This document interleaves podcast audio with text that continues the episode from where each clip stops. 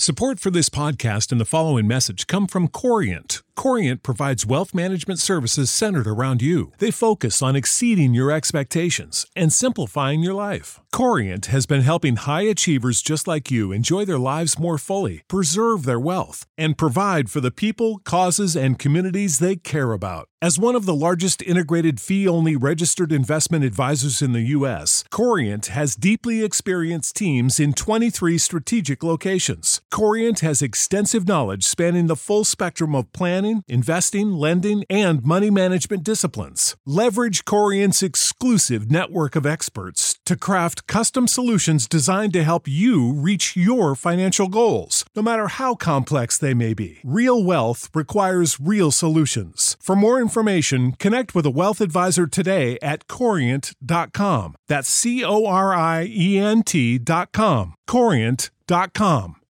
When you need mealtime inspiration, it's worth shopping Kroger, where you'll find over 30,000 mouthwatering choices that excite your inner foodie. And no matter what tasty choice you make, you'll enjoy our everyday low prices, plus extra ways to save, like digital coupons worth over $600 each week. You can also save up to $1 off per gallon at the pump with fuel points. More savings and more inspiring flavors make shopping Kroger worth it every time. Kroger, fresh for everyone. Fuel restrictions apply. And there's tremendous amount of research. The most popular study that has been done was pu- uh, published in the New England Journal of Medicine in December of 2019. They had reviewed over 1,500 peer-reviewed articles, which is almost insane. And they came out and said intermittent fasting should be your first line of treatment for diabetes, for uh, obesity, Alzheimer's, dementia, asthma, multiple sclerosis, um, and pre, you should use it as a tool pre and post surgery. So it really cool. Um, that so intermittent fasting is, should be part of our lifestyle. The second layer that we talk about is what I call autophagy fasting, and that shows up around 17 hours. You click. We've already talked about autophagy. This is where that autophagy intelligence kicks in and it starts to repair itself. Though, though um, 24 hours is what a lot of people call one meal a day or the OMADs. The seven chakras, swirling vortices of energy, positioned throughout our body from the base of the spine to the crown of the head. For thousands of years, this ancient wisdom has been passed on from master to disciple. What are the functions of these energy centers? And could these chakras help you unlock your destiny and find your true purpose? Welcome to My Seven Chakras. And now, your host, Aditya Jai Kumar.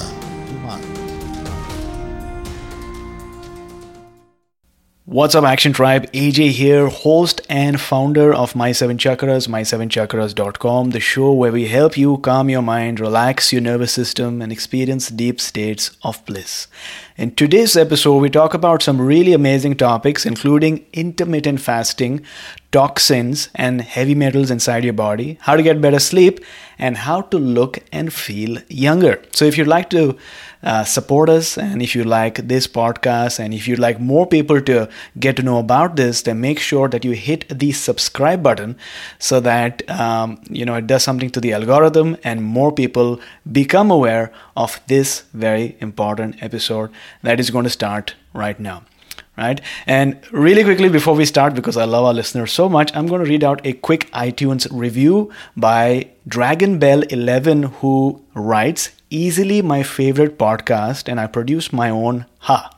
What started out as a pursuit to learn more about the chakras took me here. I have learned so much more than I expected, all about life and perspective and books that have now changed my life, spirituality and breathwork. So many synchronicities with this podcast and my daily life. Thank you, AJ, for all the work that you do to connect your audience with wise teachers. And I love when AJ says, Thank you for sharing. And the wise teacher we have in the midst of us today, who I'm going to introduce in a bit, who is Dr. Mindy Pelz. Now, Dr. Mindy Pelz is empowering people all over the world to believe in their body's own healing abilities through fasting, diet variation, removing chemicals from the body, and so much more. And she is a recognized leader in the alternative health world and is a founder of Family Life Wellness, her local clinic that is made to speed up healing and maximize performance She's also the founder of the Reset Academy, a private group where she and her team help people implement the principles of fasting and keto and diet variation into their daily lives. She is the host of one of the leading science podcasts, the Resetter podcast, and the author of three best selling books The Menopause Reset, The Reset Factor, and The Reset Kitchen. So, Dr. Mindy, thank you so much for appearing on our show today. Oh, thank you, AJ. I'm so excited to be here. And fasting is one of my favorite topics. So I could talk about it all day. So thank you for the opportunity. Absolutely. And I think fasting is one of the most popular topics these days. There are so many misconceptions and myths about dieting, about nutrition. And uh, the more I'm implementing it into my own life, I'm realizing that it's not only convenient, but it's also beneficial in my life. But there are some questions that i'm hoping to explore so that we as a as a collective especially our audience get get to know more about this quickly growing path. But first uh, like i usually start with all of our guests where were you born and brought up? Oh well that's a great question. Nobody's ever asked me that. No. uh, i i was born in kansas city missouri. And uh, at the age of one i actually moved to los angeles. And so i was pretty much raised in Los Angeles. Interesting. And what influence did your parents play in the first seven years of your life? Uh, well, you know, if we're gonna we're talking health, right? So I was raised by a health nut mom, and my favorite story about my mom was that she had us reading labels on on food before you know that was a thing to do and the minute we could read we had we would if we wanted anything in the grocery store we had to read the label and tell mom what the label said. And if the first four ingredients in the label had sugar in it we had to put it back. Now back in those days this is like early 70s we didn't even there were no chemicals. So there was no chemicals to read. I didn't have any weird names that i had to read but i had to hunt for sugar. So she you know both my parents um, had a huge influence on me in the in the perspective of health. They prioritized health, not just physical health, but mental health. Um, they're in their 80s to this day. They meditate regularly. They were doing yoga.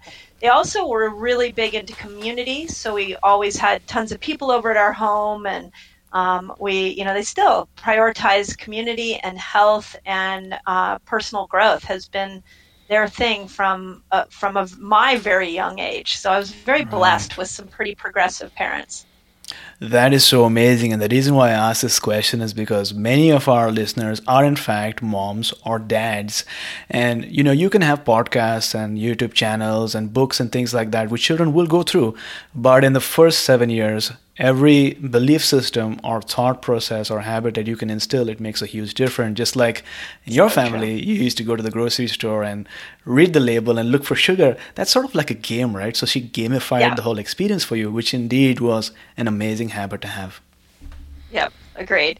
Agreed. We it, it didn't feel like a game at the time. Okay.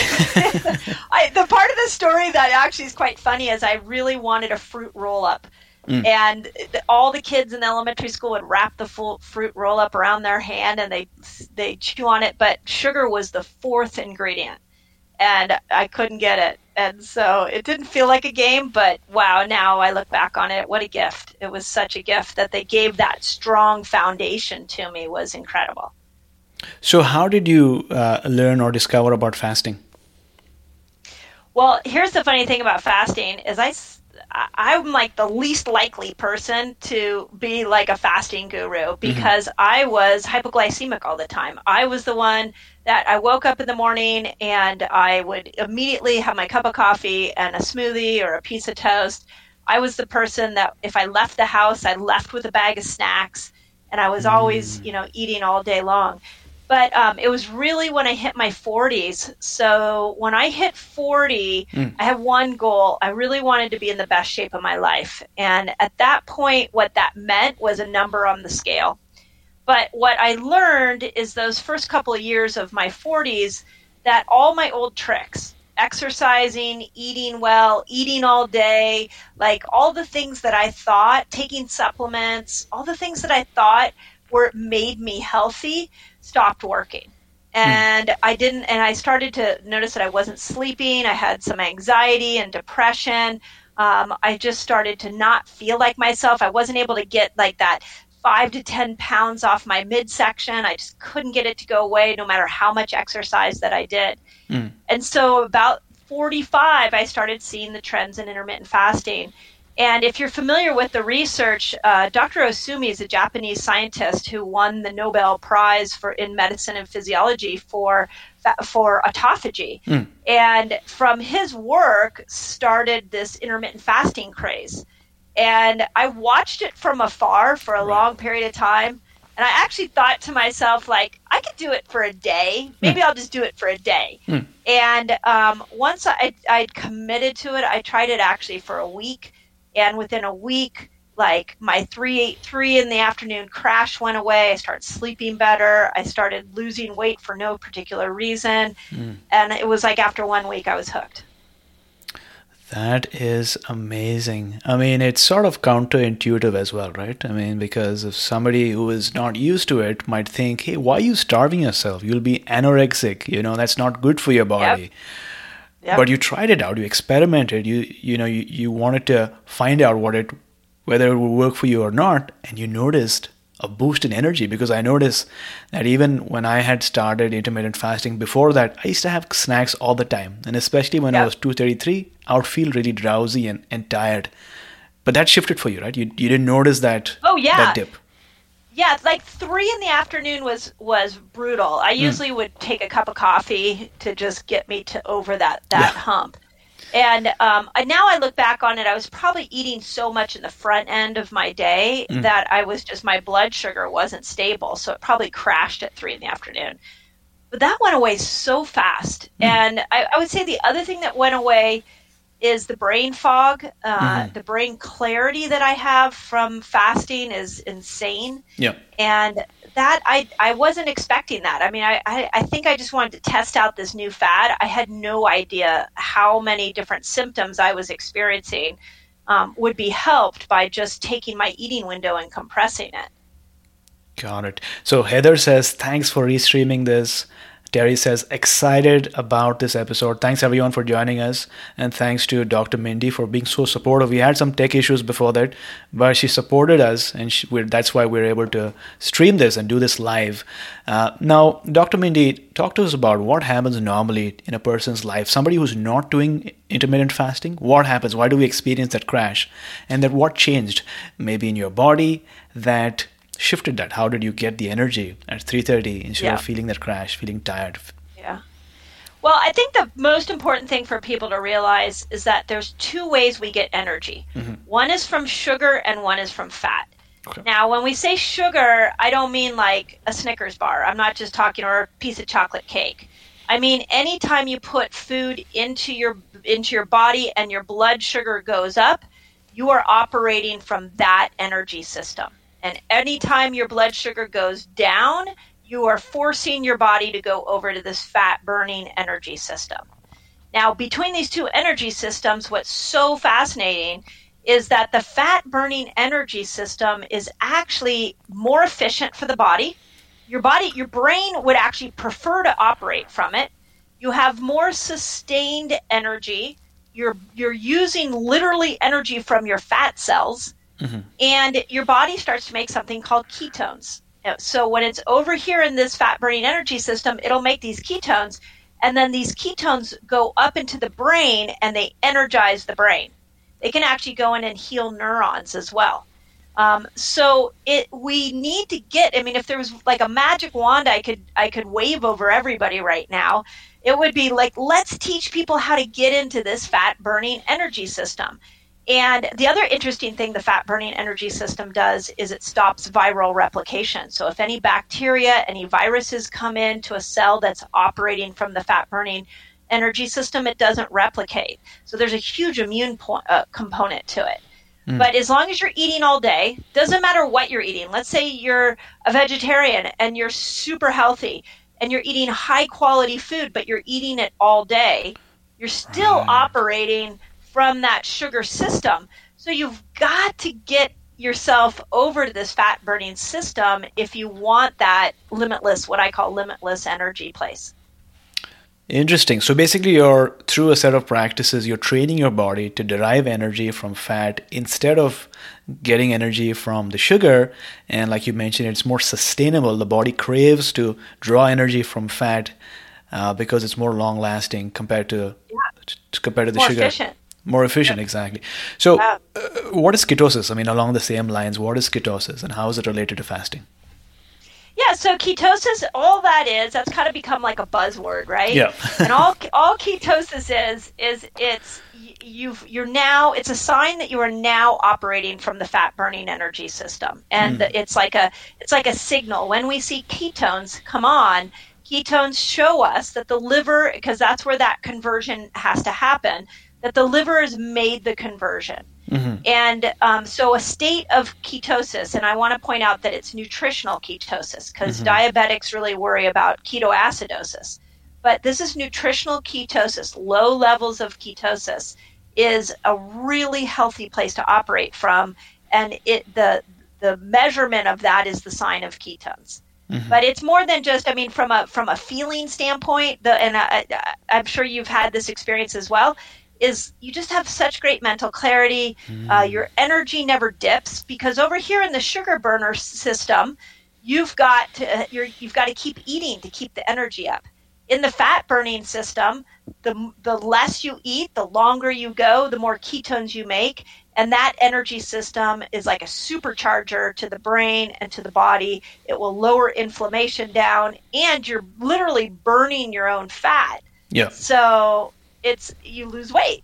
Now, a lot of people come to fasting to lose weight, yeah. but I'm like, hey, this whole this is like oh, that's like buying yourself a big mansion because you loved the front door. Yeah, you know, it's like the whole house has some really cool things in it. Right. So weight weight loss is just a byproduct, right? You can do it for that. That's right. But there are so many other benefits that you can accrue from this. Uh, right. That once you learn about it, you'll be like, "That's amazing! I'm losing weight." But look at this side. You know how much I'm learning. And and speaking about this um, long word, might sound confusing, but it's very very beneficial, which is autophagy. What is autophagy, and how is it related to intermittent fasting? What's happening inside our body that's so good for us? You know what's so funny about the word autophagy is the um, on my YouTube channel the video that went viral that took right. my my is was a video on autophagy and yeah. I, like who would have thought that the layperson wanted to know about autophagy but yeah. it is it is really cool concept so here's what autophagy is what we have learned in the last let's see probably last six or seven years mm-hmm. is that through science is that when our blood sugar goes down for a significant period of time they say it's about 17 hours so at about the 17 hour mark, mm-hmm. it creates a signal to the cells to start to become more efficient. Mm. So, and by efficient, I mean that the cell senses that it's not getting any glucose coming into it. And so it it creates this reaction where it turns within the cell and it says, okay, we better eat the bacteria in here. We better eat the, the viruses, the pathogens. We're going to have to clean this up. We need to go to the mitochondria. We need to start to repair the mitochondria and the endoplasmic reticulum. We need to make this cell more efficient mm-hmm. because we don't know when glucose is coming. Yeah. So it's this inherent mechanism in our cells to make themselves stronger, but you got to go 17 hours without food to really maximize it. Although I will say there's other ways to get autophagy. Uh, exercise is one. Mm-hmm. Um, sleep is one. So we are we autophagy is working often, but fasting is a really hyper speed to autophagy. Wow. And I'm sure people listening to this episode right now, just hearing about how amazing the body is right? in terms of its innate intelligence and wanting to not just survive but thrive beyond it right? We talk about miracles. This is the ultimate miracle of the human body, which is autophagy.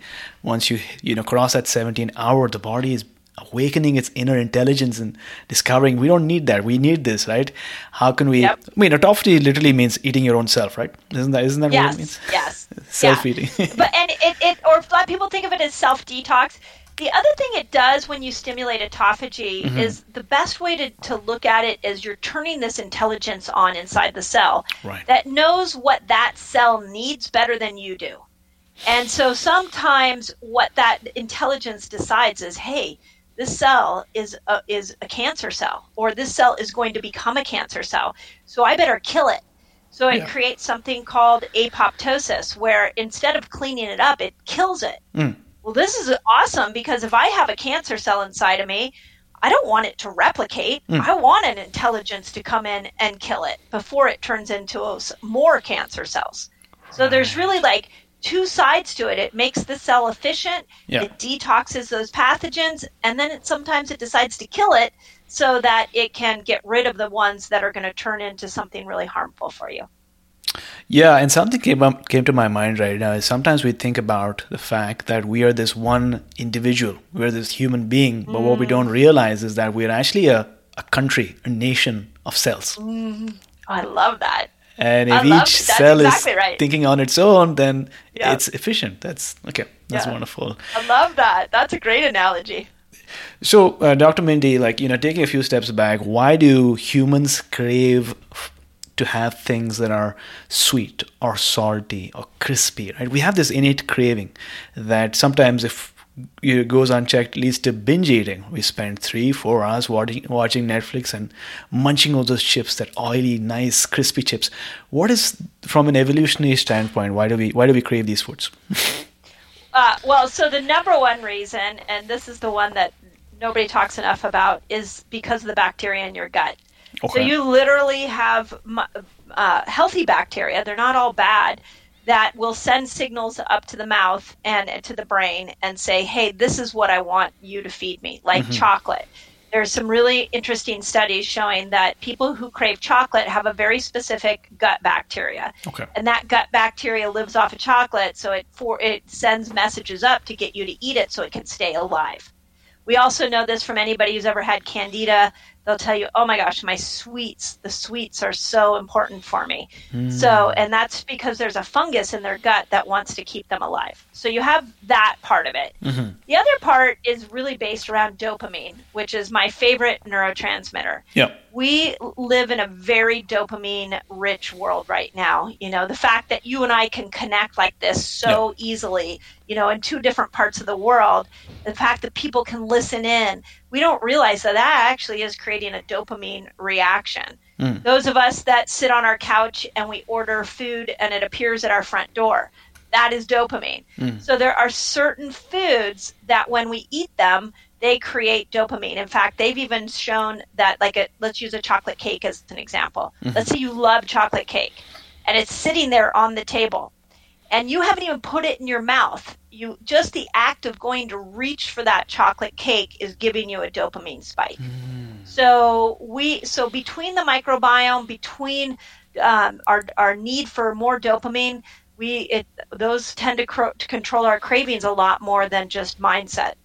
Support for this podcast and the following message come from Corient Corient provides wealth management services centered around you. They focus on exceeding your expectations and simplifying your life. Corient has been helping high achievers just like you enjoy their lives more fully, preserve their wealth, and provide for the people, causes, and communities they care about. As one of the largest integrated fee only registered investment advisors in the U.S., Corient has deeply experienced teams in 23 strategic locations. Corient has extensive knowledge spanning the full spectrum of planning planning, investing, lending, and money management disciplines. Leverage Corient's exclusive network of experts to craft custom solutions designed to help you reach your financial goals, no matter how complex they may be. Real wealth requires real solutions. For more information, connect with a wealth advisor today at corient.com. That's C O R I E N T.com. Corient.com. You know how to book flights and hotels. All you're missing is a tool to plan the travel experiences you'll have once you arrive. That's why you need Viator. Book guided tours, excursions, and more in one place. There are over 300,000 travel experiences to choose from, so you can find something for everyone. And Viator offers free cancellation and 24 7 customer support for worry free travel. Download the Viator app now and use code Viator10 for 10% off your first booking in the app. Find travel experiences for you. Do more with Viator. That is so interesting. And maybe people who are listening to this right now can take a moment and pause and think about what do you have a craving more for? Is it more crunchy stuff? Is it more oily stuff? Um, you know, or is it some salty or sweet stuff? Because because like we're learning right now, it has some connection to the microbiome, to the gut bacteria that is sending signals uh, to your body. Okay, so the other question I had, uh, Dr. Mindy, was you talk often about uh, the a toxic reset. So why do we need one? Oh my gosh, this is such a great concept or such a great conversation. So yeah. here, here's what I, uh, if I could get a message out to everybody, mm-hmm. I would want people to understand that our human body is very primitive. We mm. are literally living in the same structure and the same design as cave people did. Right. So we, even though we can put a man on the moon or put uh, i think we just sent a rover to mars like whatever we have all this incredible technology that has advanced mm-hmm. but the human body hasn't the human body is basically the same mm-hmm. but we are living in a modern world that is dramatically changed we are living in the most toxic time in human history mm-hmm. so our poor little body is very ancient and old school and today's world is causing so much destruction to our cells. Uh, we call it the toxic bucket, where people's toxic bucket is just building, building, building. And they don't even know it because we're living in a world that is filled with toxins. You can use like glyphosate, for example. Glyphosate is sprayed on all of our agriculture uh, our farming. It's now in our atmosphere, so when it rains, it comes down. Mm-hmm. And glyphosate, we know, is is a cancer-causing chemical. Um, we know that things like lead. I was listening last night to Erin Brockovich, and mm-hmm. she is still talking about water.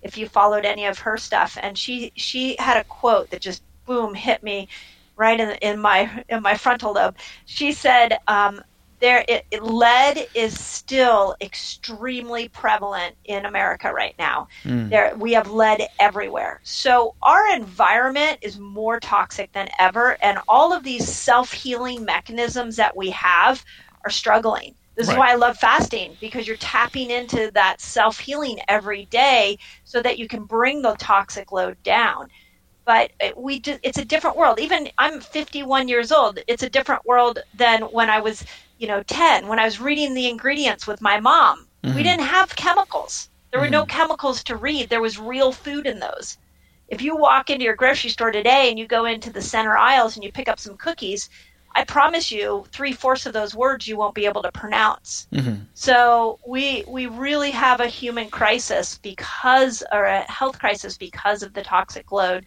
that we're living in and so, what are some of the different ways? I know you mentioned uh, a few of them, but just for somebody to get an idea and understanding, what are some different ways in which toxins and heavy metals and things that are not good for our body enter our body and affect us? Yeah, so the uh, first way is through the gut. And okay. there's something called leaky gut. So our guts are really smart. Again, we're so well designed, um, and so we have we have a like mucosal lining that is protective. Um, that doesn't allow toxins to get into our bloodstream. So okay. that's our first line of defense if we eat something that's that has a toxin in it.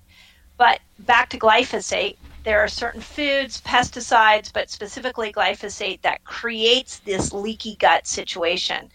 And it opens up this protective barrier. So all of a sudden now undigested food particles can get in toxins can get into our bloodstream and they will go right up to the brain. Mm-hmm. Once they go up to the brain, they wear away the blood brain barrier. Mm. The blood brain barrier is protecting our brain. So they start to, it's just like a parasite that starts to wear away at that barrier. Mm-hmm. So now, when we're breathing in air pollution or um, we're breathing in um, uh, mold or something that is in our environment that's not healthy, it's getting direct access. Or air fresheners, like uh, you know, there's so many people mm. sensitive to perfumes right now because they're so toxic, and they're just getting direct access up into your brain.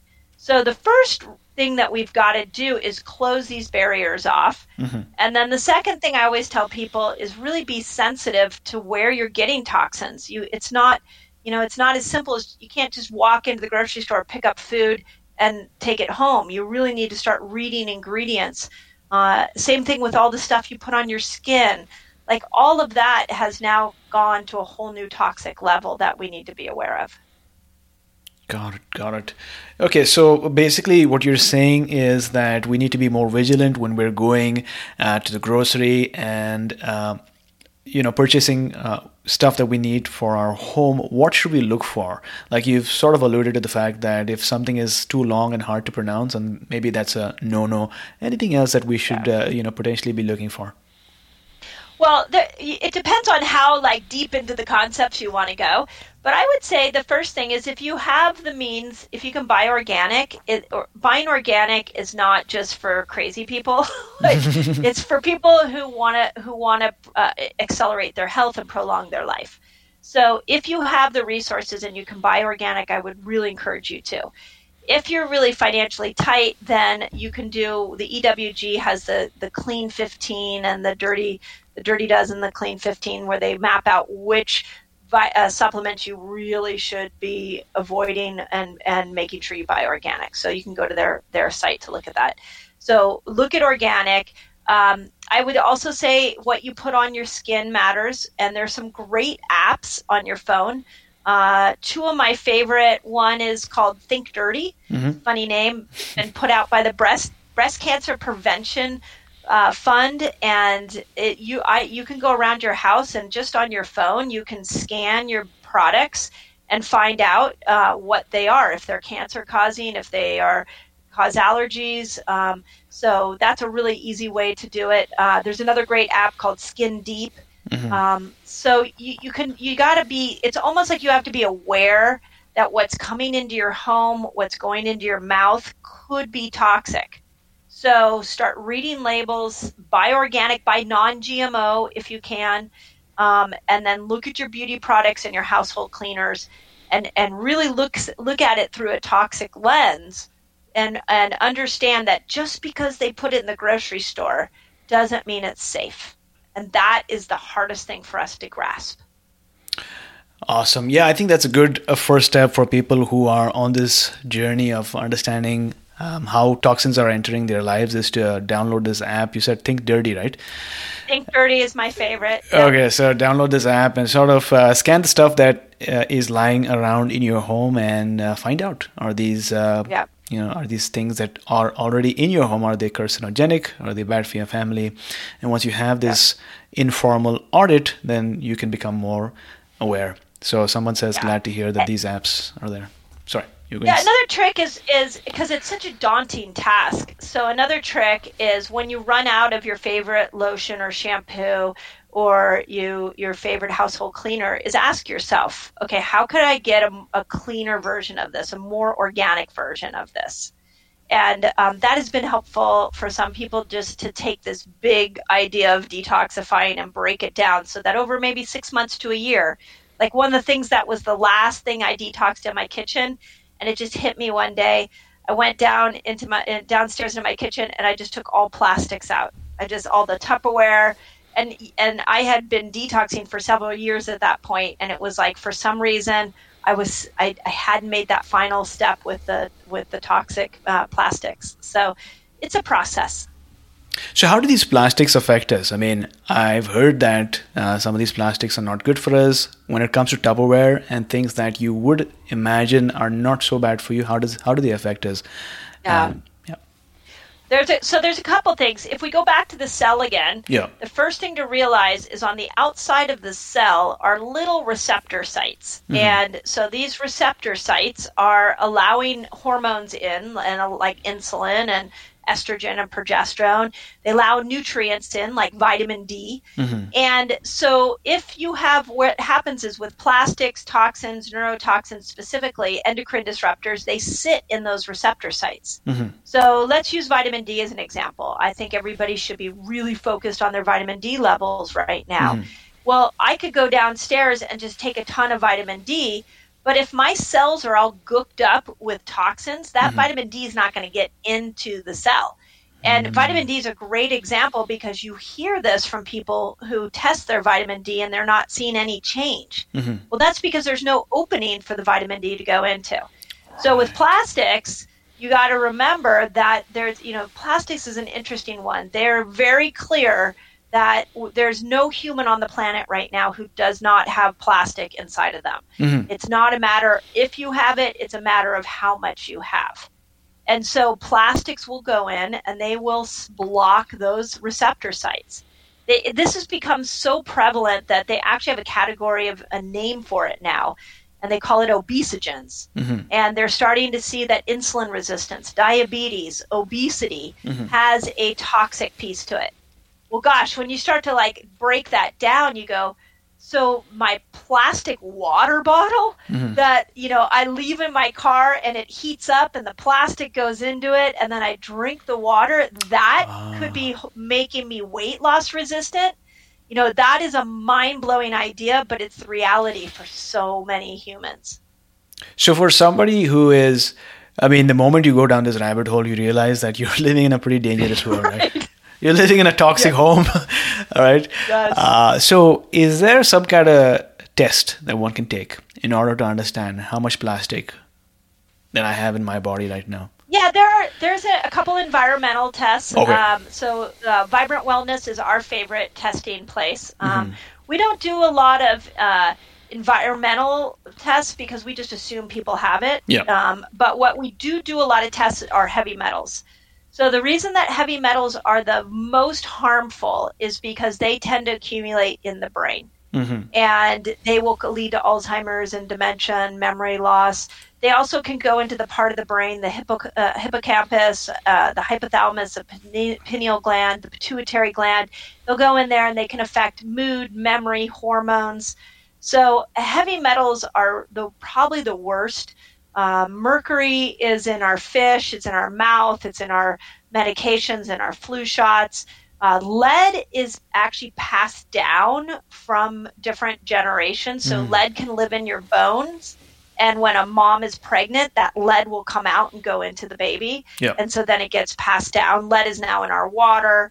Um, so there, there are some, you know, all toxins are not created equal. Mm-hmm. So plastics, interesting thing about plastics is you have to accumulate a lot of plastics before you have some a symptom of like weight loss resistance. Well, with heavy metals, you don't have to c- accumulate very many mm-hmm. in order to start to see some detrimental effects to your body. And it usually affects your hormones and it usually affects your brain. Um, and things like insomnia, uh, women going through menopause often experience this the most. So each toxin has a little different impact on the body. Yeah, and I came across one of your previous episodes, and I think you did, you spoke about it during one of your interviews, but you mentioned that especially lead can be passed down from uh, parent to offspring for up to four generations. Is that correct? Yeah. Yes, four generations. It's crazy they uh, there are studies that what they did on mice where mm. they watched how they introduced lead into the mouse and then they mated the mouse and then they saw that the lead continued on by the fourth generation no by the mm. fifth generation it had stopped yeah but that one whatever you know so if you think about that that means your grandma your parents your grandmother your great what your great grandmother was exposed to can have an influence on you mm-hmm. Right. So when they say that, uh, you know, trauma is also can be intergenerational, right? And if, if they're finding that lead can be present, then it sort of builds the case for collective trauma that can be passed on from one generation yep. to the other. And the good thing is somebody can realize right now and they can put a stop to it once and for all. That's right. Yes. Oh, and here's our vision in right. our clinic we want to start teaching women before they get pregnant to detox. Mm. So what if before and men too, because the, yeah. what the toxins in a man yeah. can change the the DNA of the sperm, and that can affect how the, what genes get passed down that way. But if you took couples and you detox them a, a year before they actually had a child, that you're now we're putting a stab at, at stopping that continual uh, uh, hand down of the toxic load. You know, our great grandparents didn't mm-hmm. have the toxic levels that we have in our modern world right now. Mm-hmm. What's going to happen to this generation, to these 20 year olds, these 30 year olds? They are so highly toxic. What's going to happen when they start to reproduce? What are they, what load are they passing down? Yeah it's crazy. It's crazy. It's mind blowing when you start to wrap your head around it. And it's honestly, toxins is like a really depressing topic, mm-hmm. but it's one that has to be talked about because we can make take personal action mm-hmm. and we can make personal steps to lower our load so that we don't keep spe- uh, passing it on generation after generation.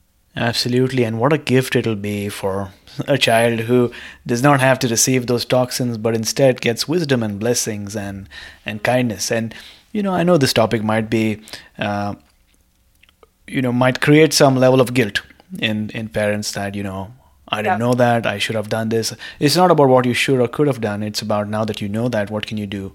Um, That's right in the in the present say, moment. yeah, we say when you know better, you do better, and um, it's I think it's very important. As a mom myself, you can't you know you can't you didn't know like how nobody it's not a, this is why doing podcasts like this is so important mm-hmm. because we have to talk about it we got to bring it up so we can right. be, we can educate each other on it. And in that, we have to have a, a general rule that we're not going to beat ourselves up. We're not going to beat our parents up. We're not going to shame, have any shame or guilt around it. It's just this is what it is. Mm-hmm. And so let's start to do it different. Let's pass this information down differently.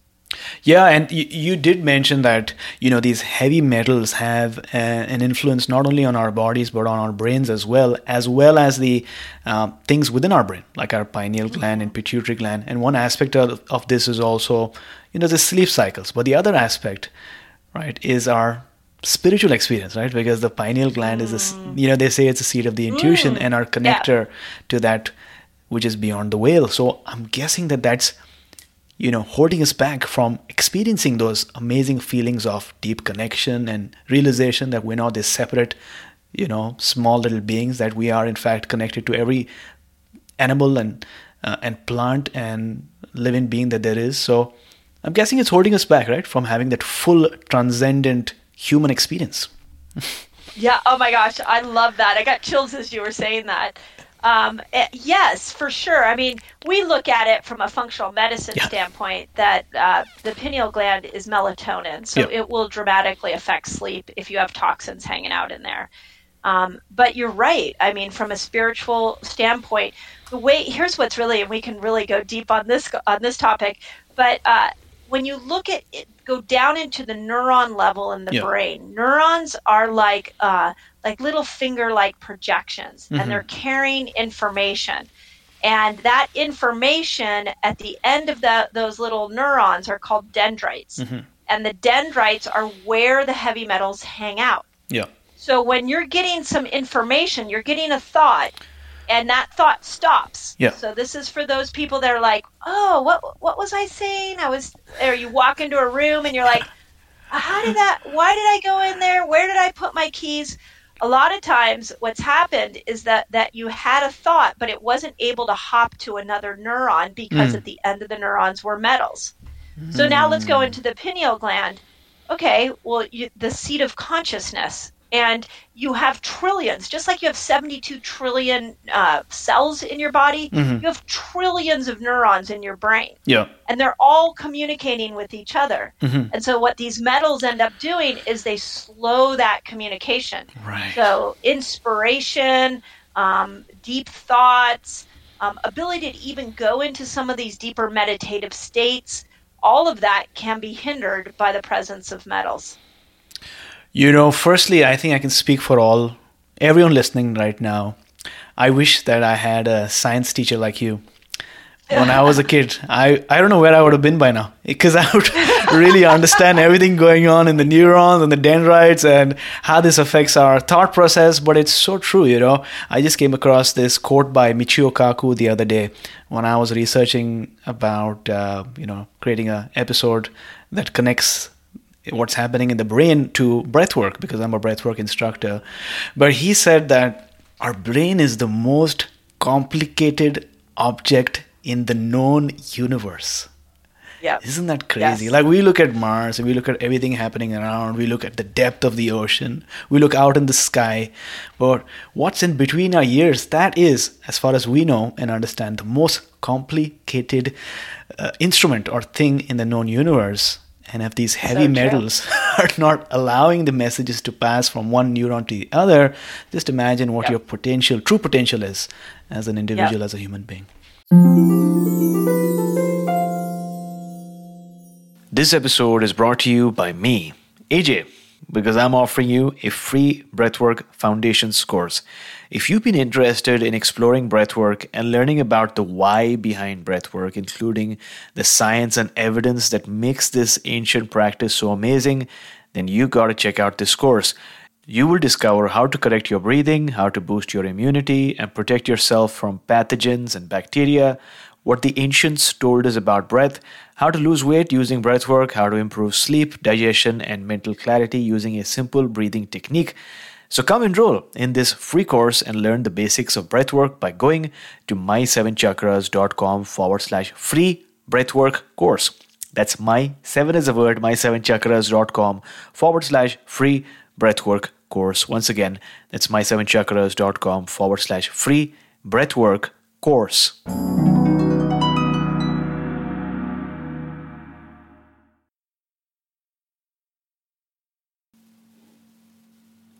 Yeah, and and the, the the piece on that that is so sad is that Mm-hmm. we label the aging brain in in acceptable ways. We Yeah. say, "Oh, you're in you're in like menopause, for example. Oh, you're going through menopause. Yeah, Yeah. you're supposed to be a little cranky. You're supposed to be a little depressed. That's Yeah. not true." Uh, oh, you're in your 60s. Yeah, you're losing your memory. Of Yeah. course, you should be learning losing your memory. Exactly. Like, the, eh, but the, this is a pliable organism, and it can regenerate. You can, like, some of the studies I found on fasting Yeah. shows that like a 48 hour fast will reset your dopamine pathways in your brain, and you actually will grow new dendrites coming off these neurons Mm-hmm. that will accelerate the flow of dopamine from one neuron to the next from Mm-hmm. a 48 hour fast. Yeah. I'm like, whoa.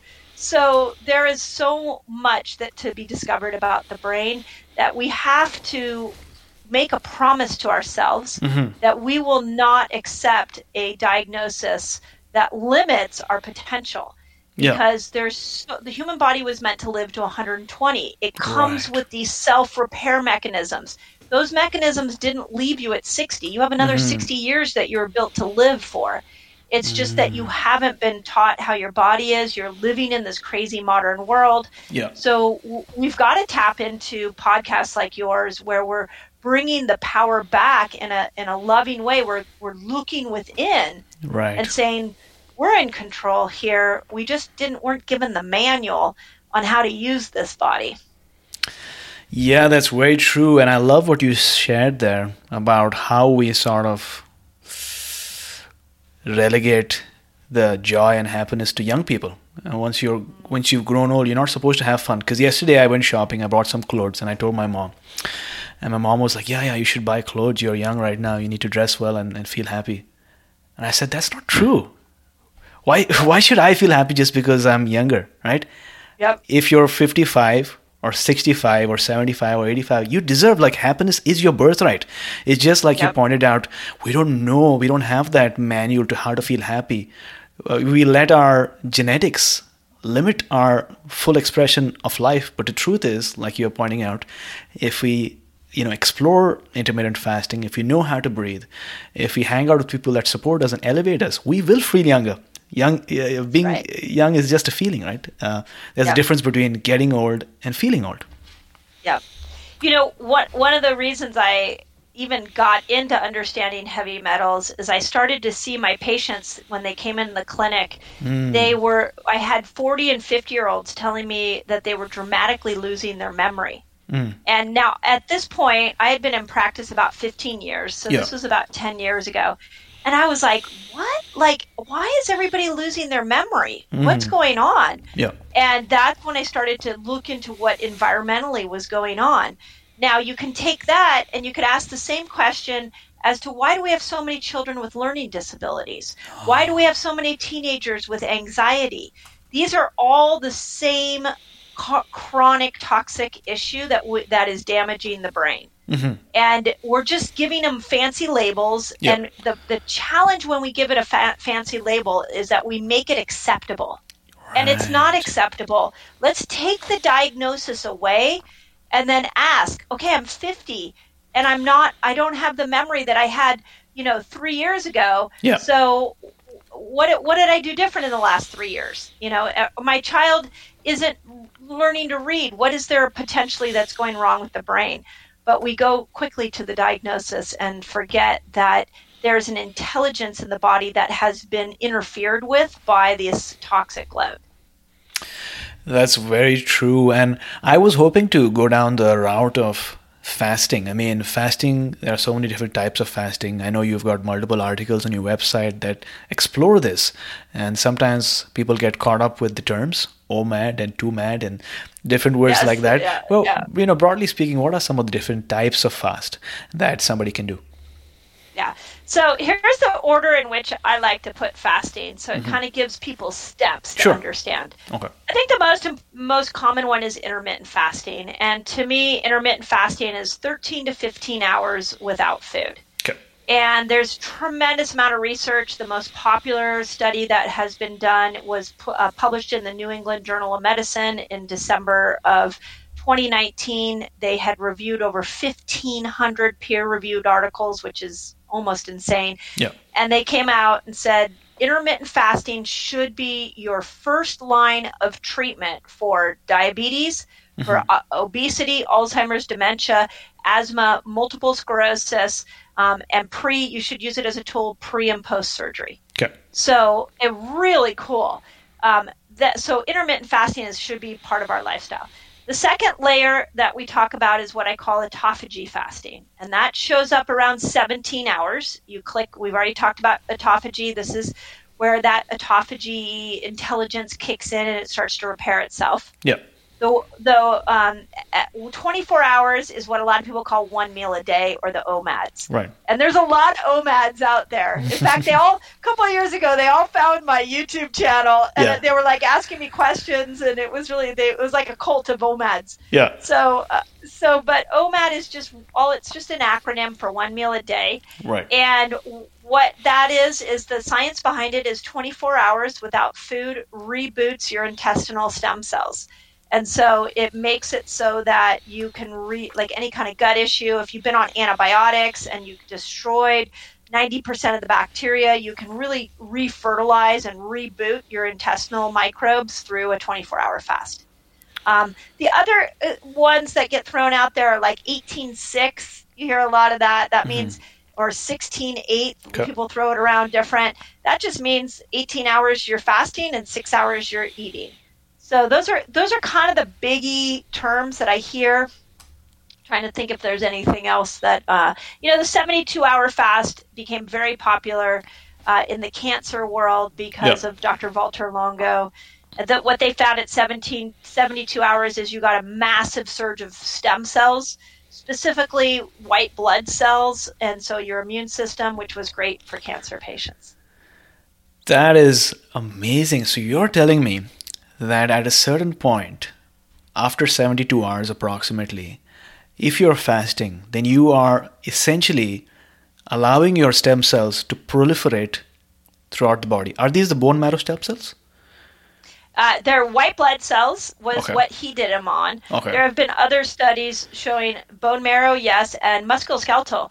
So I always use the example. I had a, an Achilles tendon Yeah. injury that just wasn't healing. I don't. It wouldn't go away for any any anything I threw at it. Yeah. And so I threw a five day water fast at it.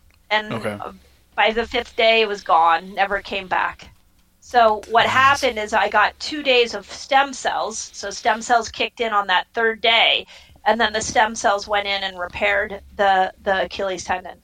So this is what when I say our bodies are intelligent, Yeah. like we we have we don't give them enough credit. We have so many internal mechanisms. Yeah. And what I find fascinating is the sh- we're, we've been in in the world of nutrition. We've been over here debating food, hmm. and we've been talking about paleo, vegan, keto, carnivore. You know what? And we're debating that, and we can debate that for for you know decades and decades. Yeah. But guess what? What we need to be talking more about is how are we uh, leaning into fasting because Yeah. we are meant to go in and out of these two energy states. So we've completely missed the whole conversation around fasting, which is why I love having conversations like this with you.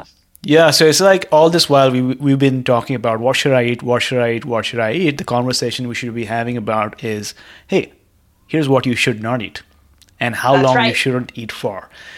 That's right. Right, right, right. Or, or even more important is when should you eat? when should you? Not when you should eat and what you should eat Mm-hmm. should be of equal importance. And I'm just thinking because I'm a breathwork instructor, I love breathwork. But there's one technique within uh, pranayama where you do this Nishesh Rechak uh, pranayama, where you're holding your breath, inducing brief intermittent hypoxia. And that also has the effect of the hmm. proliferation of Yeah. stem cells. So I'm thinking, what if I do this long fast, right? And then after that, I do a wonderful, long, deep breathwork session, and I'll get, you know, the stem cell benefits from both sides, from the fasting as well as from Love the breathwork. So it's going to be, I'm going to try that out. Yeah, let me know. Report back. Let me know. I here's what I find about the three to five day water fast. Yeah. Is usually about day four, my mind just goes completely quiet. Hmm. Like there, the amount, and I mean that in a very positive way. Yeah. The amount of thoughts that are coming through my mind at that point Mm-hmm. are probably a third, maybe one one fourth of what they are on a day when I'm, you know, eating and fasting together. So there's something so cool. It's the way it feels for me is like my energy goes just completely inward. Mm-hmm. My thoughts slow down, and the inspiration you get, the the ahas you get, Yeah. uh, unreal. So Yeah. you try that with the intermittent hypoxia, and yeah, you're gonna. I can't wait to see what you discover. Yeah, for sure. And also, what came to my mind was fasting has been practiced across various civilizations and traditions for thousands of years, right? Yeah. If you look Yep. at maybe the Yeah. Muslims, Every you know. religion. yeah, yeah, yeah, yeah, yeah, yeah. Yeah, every religion. Uh, so when people get scared about fasting, Yeah. I'm like, well, but we, but we, they were fasting, you know, centuries ago. Hmm. So, and every religion has it built into their religious practices. Um, so it's it's not to be scared; it's to be understood. Um, it's how your body was designed to be. Mm-hmm. You know, I always say that if you go back and you think about your, the, your caveman ancestors, Mm-hmm. they came out of the cave and they looked around in the morning. They didn't see a refrigerator. Yep. They didn't see a pantry. so they had to go find their food. Yeah. Now, if fasting killed you, Yeah. as a human species, we would not be alive now because No. they wouldn't have had enough energy to go find that food Mm-hmm. and be able to reproduce and keep the, the human species going. So instead, what happened is they were operating from this fat burning energy system. So they got ketones. Yeah. And ketones made them stronger, smarter, faster, more energized so that they could go and get food. Mm-hmm. And then when they could make that kill, they could bring the kill back, they bring the food back, and Yeah. they were meant to feast. Well, that that's how we're still meant to do to be. The only problem is we wake up in the morning and the refrigerator's right there, Yeah. and we and we and so we get sucked into what the quality of food, what's in the refrigerator, and we forget that this whole other system is still there. It's never left us. Yeah, and I think what is happening is we are remembering you know who we truly are like you said our body hasn't evolved that much we are still in a way cave men and cave women and our ancestors used to go out in the open have like a cold dip in the ocean uh, mm. spend days in the dark cave you know just contemplating or finding out who they truly were or maybe you know looking underneath the rock and finding a mushroom and wondering what that mushroom is and eating it and going for days uh, uh, without food and so yep. we are meant to live this feast and famine lifestyle and are opening the fridge and having all these different sweets and savories to spend the morning munching munching down yep. on. So that's interesting. It's, yeah, it's it, it, when you start to like go into the nuances of this, you go, "Oh my god, no wonder we have chronic disease. No mm. wonder we have so many immune compromised people." We have not been living in accordance with how the human body was designed. Mm-hmm. And all of our modern conveniences have been incredible, don't get me wrong. Right. But they have taken us back from the essence of how our human body wants to be treated. And what I love about fasting is you can hear that and then but you don't it can still be scary. But if I take food out of the equation, if I take food away from somebody, yeah. they're forced to have to trust themselves. Mm. And they're forced to mm. have to look within because they have there's no other place to look. And all the limiting beliefs will come up and all you know and the and the brain will start to go crazy. But the more you do it the more you tap in to this intelligence inside your body and you go whoa like i i didn't know how powerful i was. Now you can hear me say this on a podcast but once you experience it you'll never go back to eating six meals a day again yeah, that's interesting because there's a phase, right, when you're first getting into fasting where your body is not used to having or creating this energy from the fat. Where there's this phase where there's a lot of temptation. There's a lot of internal dialogue. There's a lot of hesitation that's going on. Should I have done this or not? Talk to us about that phase where a person might go through. They've decided fast, and now it's like this phase where you you know you're close to the milestone, you're close to the finish line, but you're like having second thoughts, and a lot of st- stuff is going on inside. What's happening inside? Yeah. Yeah, so there's a couple things you can do. A lot of people what if we kind of walk through how you get into like a really good 15 17 hour fast yeah. um, phase. Um, I always say that there's two parts of the equation. One is when you're eating, start thinking about stabilizing your blood sugar. So take out the refined flours, the refined sugars, eat the good oils. Like the, that will help your fasting so much easier. But then slowly start to take your eating window and compress it. So you're eating in shorter a shorter period of time and fasting in a longer period of time. So this starts by pushing breakfast back an hour. Do that for a couple of days, and then you can push breakfast back two hours, and then you can push it back three hours, and then it's like uh, once you get your groove, you can keep going. Now, what do you do if you're like, hey, I want to try a 24 hour fast and I've only done 15 and every time I get to 17 I'm like okay I want to give up. Yeah. So there's two things you can do there. Actually like three. The first is remember that there is something called a hormetic stress. Mm. A hormetic stress is that when you just push the body to just a, a little bit of a stressful point, you build stronger. Mm. So if the brain is saying, "Oh my god, I'm going to die. I'm going to pass out. This is horrible," actually in that moment your your cells are becoming stronger. Mm. So repattern what the brain is saying. I I typically when I hit like a point where I'm trying to decide am I going to eat lunch? Am I not going to eat lunch? I'm kind of hungry. Do I have time to eat lunch? What I've trained my brain to say is just hang on, ketones are coming. And when I when I mm. just calm the brain down, and just say just wait, it's coming what you're doing is you're reminding yourself that you're going from the sugar burner to the fat burner and that once that switch happens and ketones come then it, ketones will go up into the brain and they will shut off the hunger hormone right. and when they shut off the hunger hormone you're not gonna you're not gonna care anymore so that's one thing is that's the mindset the second thing i would say is i love measuring so get a little blood reader measure your blood measure ketones so that you can know for sure you're, you're not dying, yeah. right? Like if you can look and you can go, oh, my ketones are only at 0.5 right now, I'm probably going to be okay. So knowing your numbers is really important. And then the last wonderful hack that we use a lot is just if you are really like, let's say you want to go 24 hours, you're 15 hours in, you don't know if you can make it, try a scoop of fat. Try some ghee, mm. try some MCT oil because fat will kill the hunger hormone. It won't take you out of the ketogenic burning energy burning system. And it can be that thing that will just bring you to the finish line with your fast. That is interesting. So maybe in the morning, like I have a coffee with some butter or maybe with some ghee. Because that's going to yep. really allow you to go down that finish line have your first meal maybe at 1 or 1.30. That's right.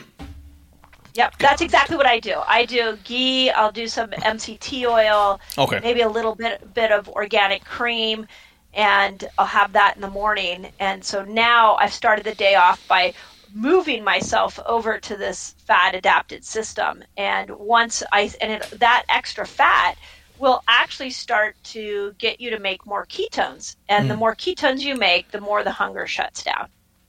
So it is a good little tool. Some some people even will do it another cup of coffee at right. noon. Yeah. I'm I'm not I or tea. You could do tea if you. I just don't like that much caffeine.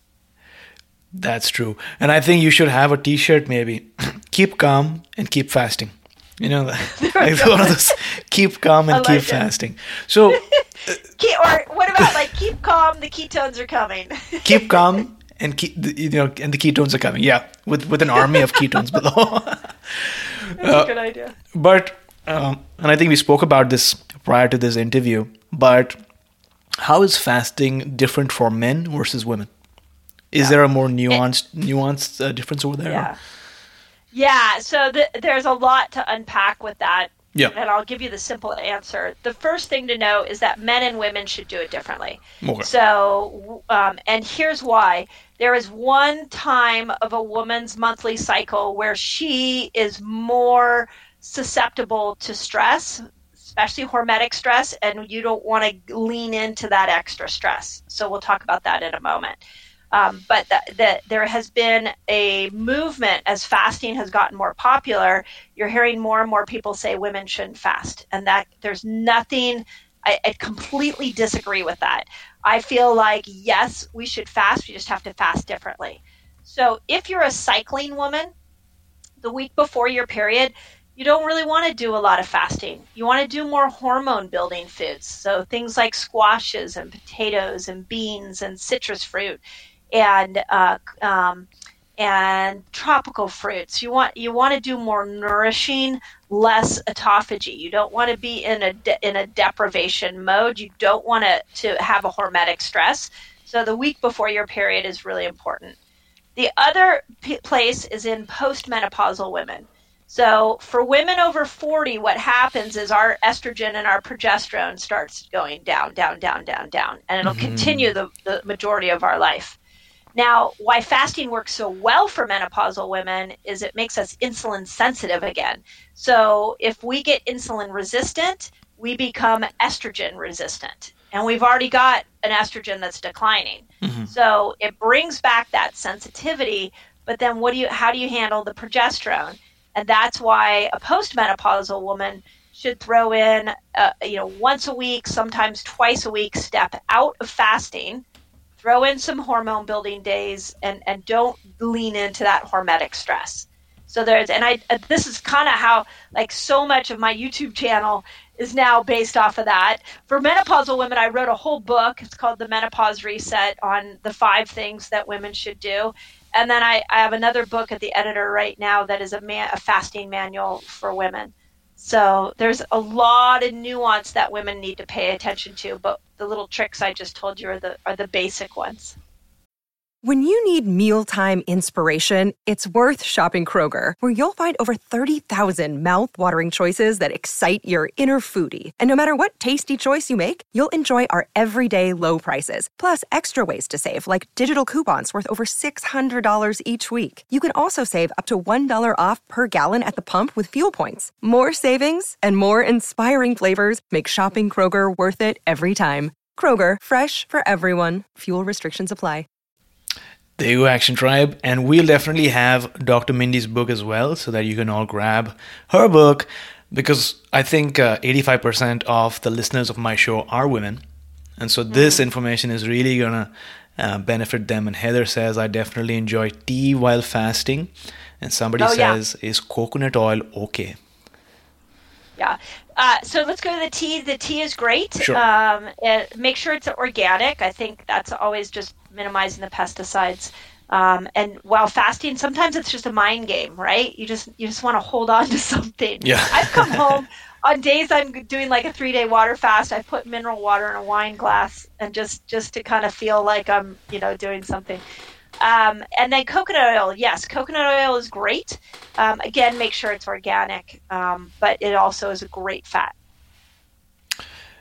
So, Dr. Mindy, these days I'm a big fan of the OMAD diet. I've been doing uh, like two meals in a day for about three years now, actually, more than three years. So I'm I was used to two meals per day, enjoying it, but I wanted to push it to the next level.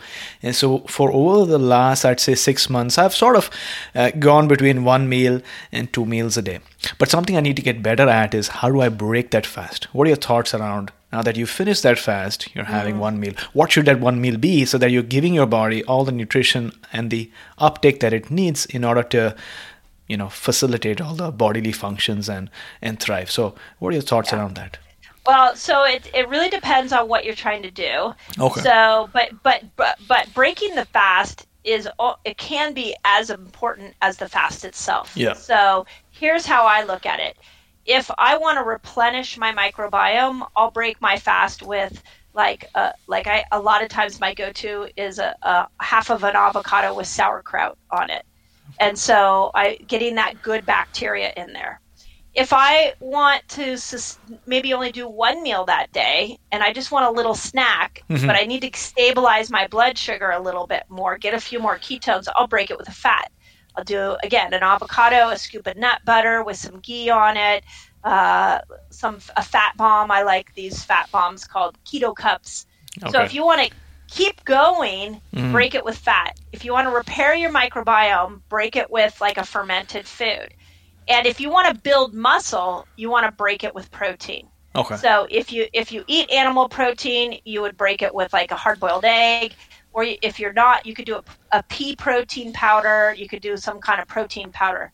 So if you break it with protein, you'll build muscle. If you break it with fat, you can elongate the fast. And if you break it with a fermented food, you repair your microbiome.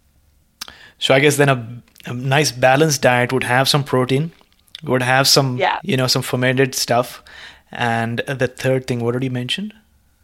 Fat. Uh, fat fat. Yeah. yeah, yeah. I just got some nice uh, fermented pickles and some fermented beetroots, and I'm really loving them. So yeah, I think I'm. So you, you can put all three together if yeah. you want. Right. Uh, so broths are good. A lot of people for the longer fast. I love bone broth.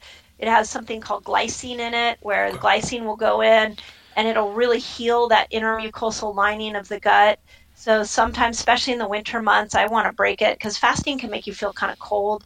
Uh, I often want to break it with a warm broth. Um, you can do vegetable broth. That can work as well too. Interesting.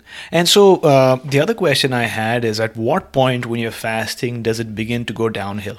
Is there any point beyond which you're like, you're not getting any benefits, you're actually starving yourself? yes, yes. Well, so for everybody, it's going to be a little different. Sure, yeah. But remember that fasting is like exercise, it's this hormetic stress. Mm-hmm. So it's a good stressor. But at some point, if you go too long, it becomes a bad stressor. Very much like if I go for a half hour run, yeah. that might be perfect. But if I go for, uh, you know, a three hour run, I might be injured. Mm-hmm. So the, the real t- test is look at your blood sugar. So the blood sugar and ketone reader is going to tell you if you've gone too far. Mm. Uh, and I, I know the American measurements, but we basically look at 70 to 90 uh, milligrams for your blood sugar, and you want to be you don't want to go over like you ketosis is somewhere between 0.5 and 6.0 is a good healthy range for ketosis. Okay. If your blood sugar dips down into the 50s, yeah, that could be an issue. If your ketones get up into the points, you know, 6.0, 7.0, you're going to want to watch that. Okay. So those are kind of the biggies. Then the other thing that I, I think is really important for people to know is fasting it, you know it can when you when you go to new limits you could feel dizzy mm. you can feel nauseous those are all normal reactions but if you feel incredibly lethargic like you can't pick your limbs up I think that's a sign to break the fast as well because your mitochondria are not making ATP. They're not helping mm. you. So we've got to we got that there's a point at which fasting can go south, which mm-hmm. is why we have everybody measure. And what kind of device or is there a recommendation that you have that I can I can get and then start measuring cuz I'm not I'm not doing that yet. All this oh, while it's it. you know it was all oh. intuitively oh. based, right? Based on what I'm feeling. Yeah. But I'd love to get my hands on the numbers. So what device is that? Yeah. Okay. So there's two of them. One, okay. the, our favorite is called a Keto Mojo.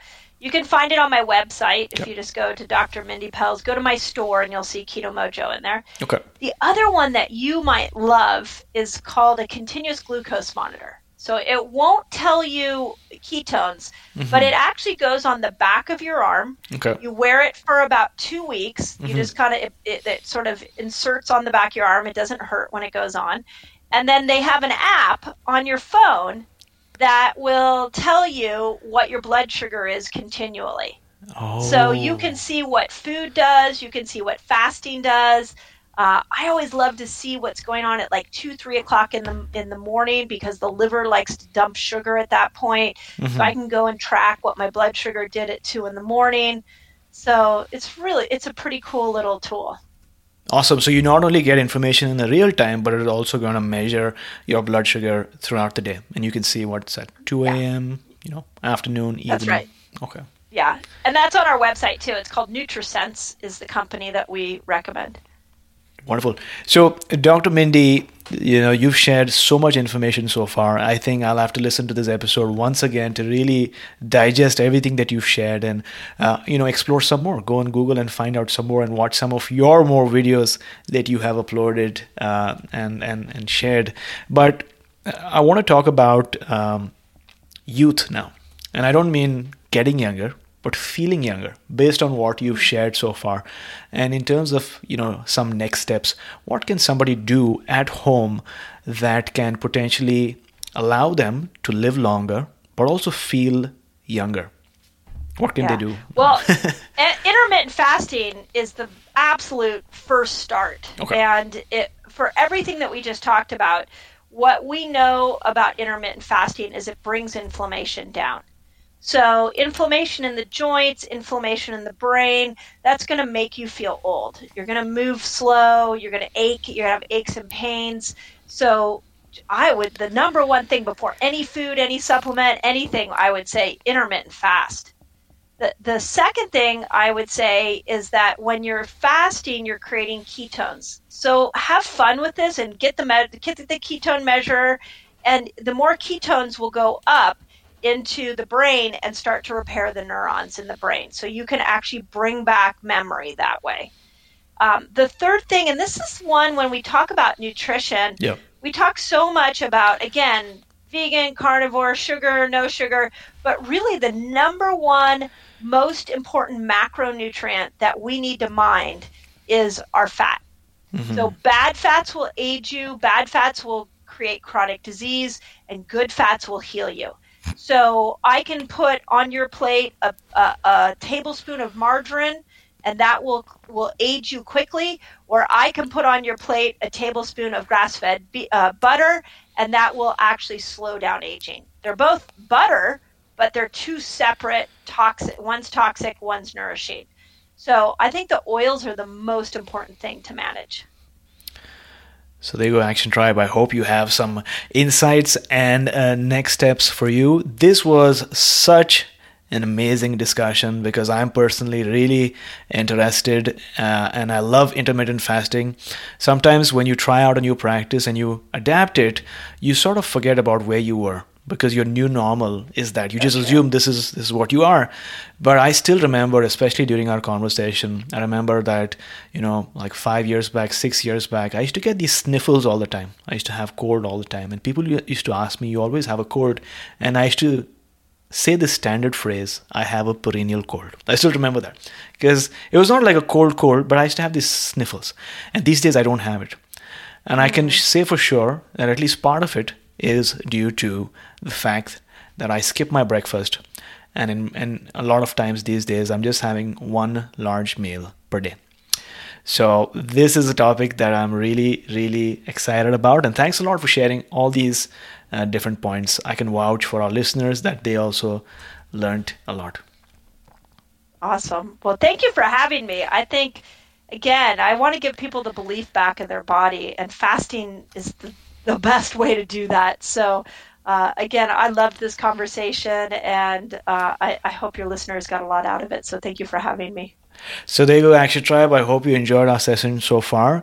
We're learning today that fasting can unlock many opportunities for you in life, but just like any other health approach, there's no one size fits all to fasting. There are different types of fasting, different styles of fasting.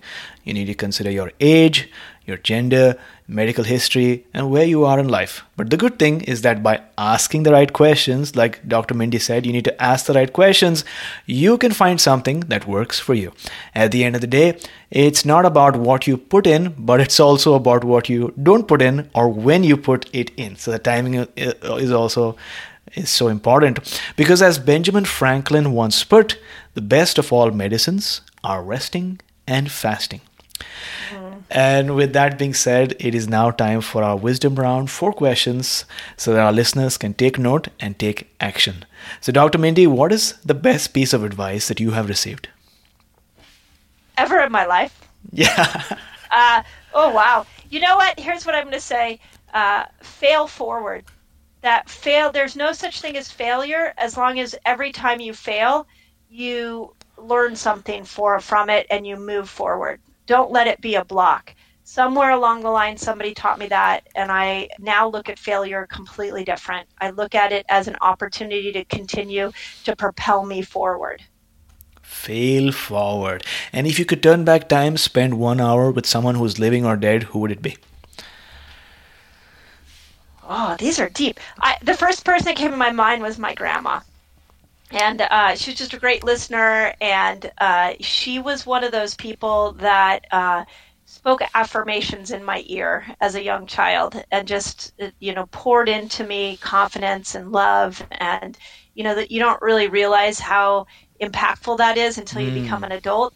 And you you know here i am at 51 still hearing her her the self-talk that she poured into me. And yeah that was pretty powerful. I'd love to bring her back and thank her for that yeah, grandmothers make such a difference, not only through their talk, but also in their beingness and yep. the energy that they exude.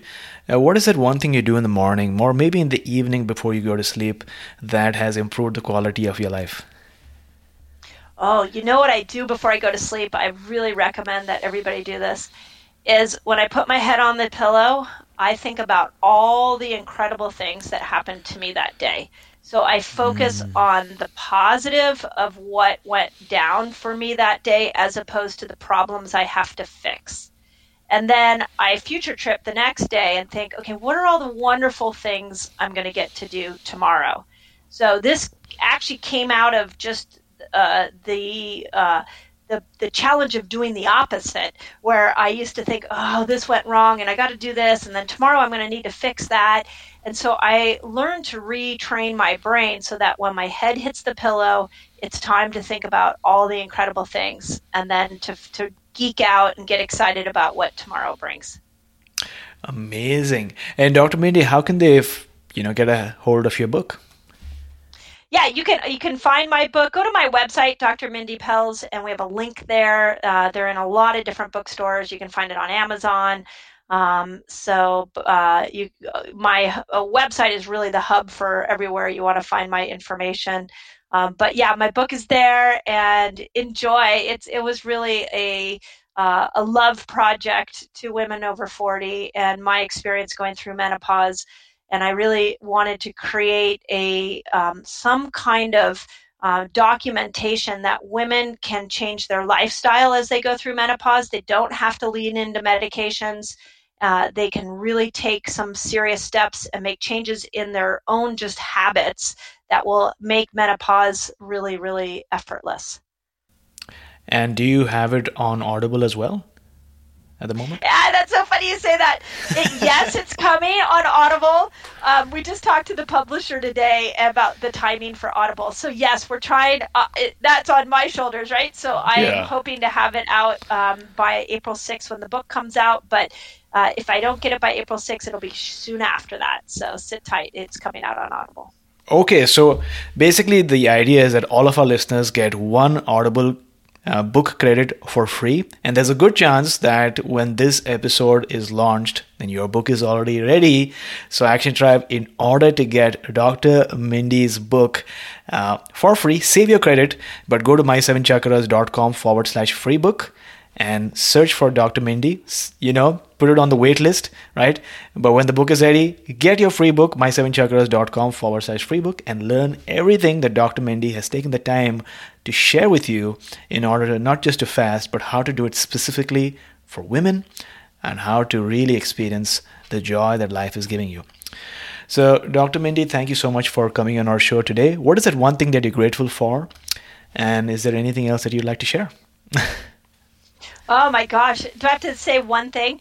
Um, you know what? I, I would say uh, I'm grateful. This is going to sound a little strange, but I'm actually grateful for the pandemic and what has happened around 2020 because it's given us an opportunity to pause mm. and it's given us an opportunity to look at health differently.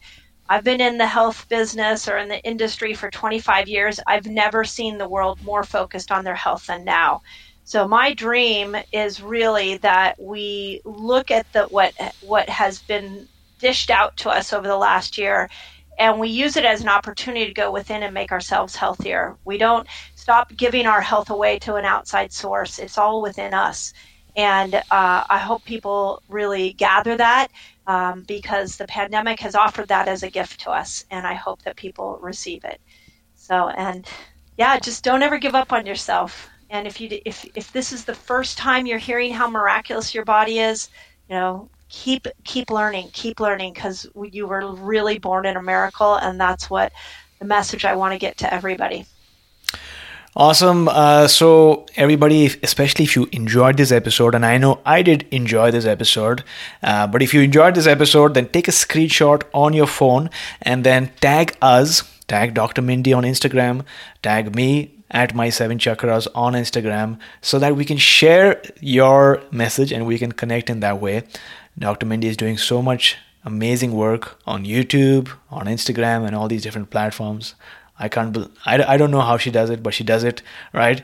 Uh, so make sure you connect with her, and if you listen to this episode, tell her I listen from my seven chakras, right? And if you have any feedback, comments, observations, or something at all, you can reach out to me at aj at my7chakras.com, aj at my7chakras.com. Love to listen from our listeners, and uh, we are going to create more such amazing episodes in the future. Dr. Mindy, thank you so much for coming on our thank show, you. talking to us about the amazing healing properties and qualities of the practice of fasting and taking us one step closer to a human revolution.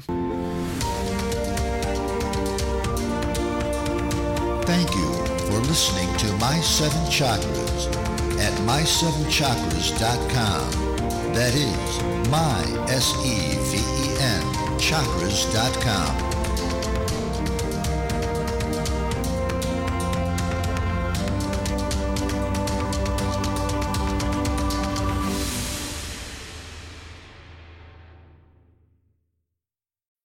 When you need mealtime inspiration, it's worth shopping Kroger, where you'll find over 30,000 mouthwatering choices that excite your inner foodie. And no matter what tasty choice you make, you'll enjoy our everyday low prices, plus extra ways to save, like digital coupons worth over $600 each week. You can also save up to $1 off per gallon at the pump with fuel points. More savings and more inspiring flavors make shopping Kroger worth it every time. Kroger, fresh for everyone. Fuel restrictions apply.